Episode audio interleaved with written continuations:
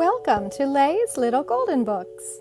I hope you all enjoy today's story, and perhaps one day when your kids are grown, they will share these timeless stories with their own children.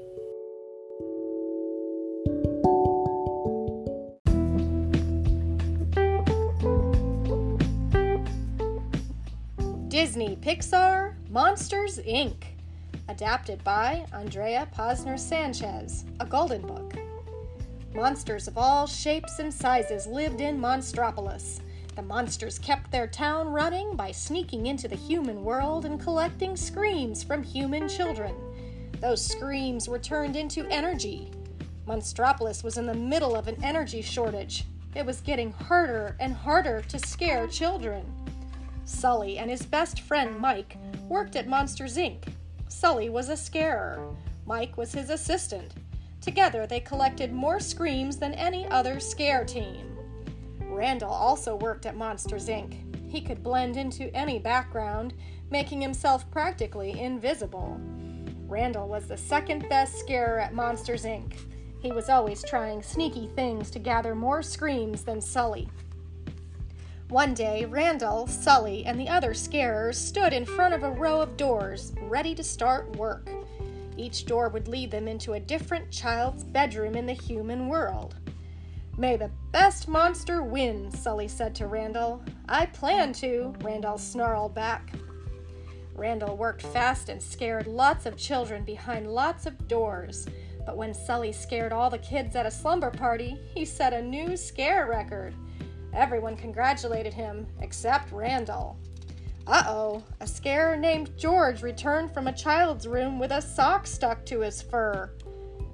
Within seconds, special agents from the child detection agency known as the CDA burst in and gave George a good cleaning. Monsters thought children and their things were toxic. After the workday ended, Sully noticed that a child's door was still out on the scare floor. He peeked inside but didn't see anyone. As Sully closed the door and started to walk away, he heard a voice Kitty? A little girl was holding on to his tail. She wasn't scared of him, but he was terrified of her. Sully panicked. He tried to get the girl back in her room, but she wanted to play. Sully finally managed to hide her in a duffel bag just as Randall walked by. Phew! No one could know about the little girl. Human kids were not allowed in Monstropolis. Sully's secret didn't stay hidden for very long. When he stopped in a restaurant to tell Mike what had happened, the little girl got out of the bag. All the monsters in the restaurant screamed. Luckily, Mike and Sully whisked the, girls, the girl away before the CDA agents arrived. With no other place to go, Mike and Sully took the little girl back to their apartment. Mike put on all the protective gear he could find, but Sully was starting to think that maybe the girl wasn't dangerous after all and a very strange thing happened whenever she laughed. All the lights glowed brighter than ever. The next day, Mike and Sully dressed the girl up like a little monster and went to work. Everyone at Monsters Inc., even the boss, Mr. Waternoose, believed that the little girl was a monster child. Mike and Sully heard Randall and his assistant talking about the human girl. They realized that Randall was the one who had brought her to Monstropolis. Mike and Sully rushed to the scare floor. Mike tried to send the girl through the first door he saw, but Sully stopped him. This isn't Boo's door, Sully said.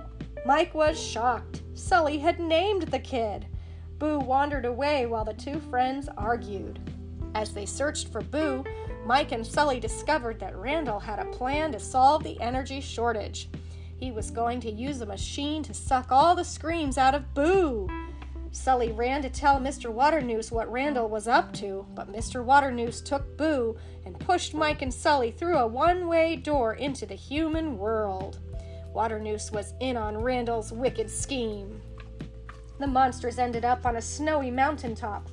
Mike was furious with Sully for getting them banished to the human world, but Sully was worried about Boo. He quickly made a sled and sped down the mountain to a nearby village.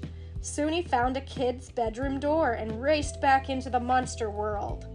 Sully arrived at Monsters Inc. just in time. Boo was already attached to Randall's machine. Sully smashed the machine and ran off with Boo. Mr. Waternoose ordered Randall to get the girl back. After a wild chase, Sully, Mike, and Boo escaped from Randall. Then they tricked Mr. Waternoose into talking about his evil plan.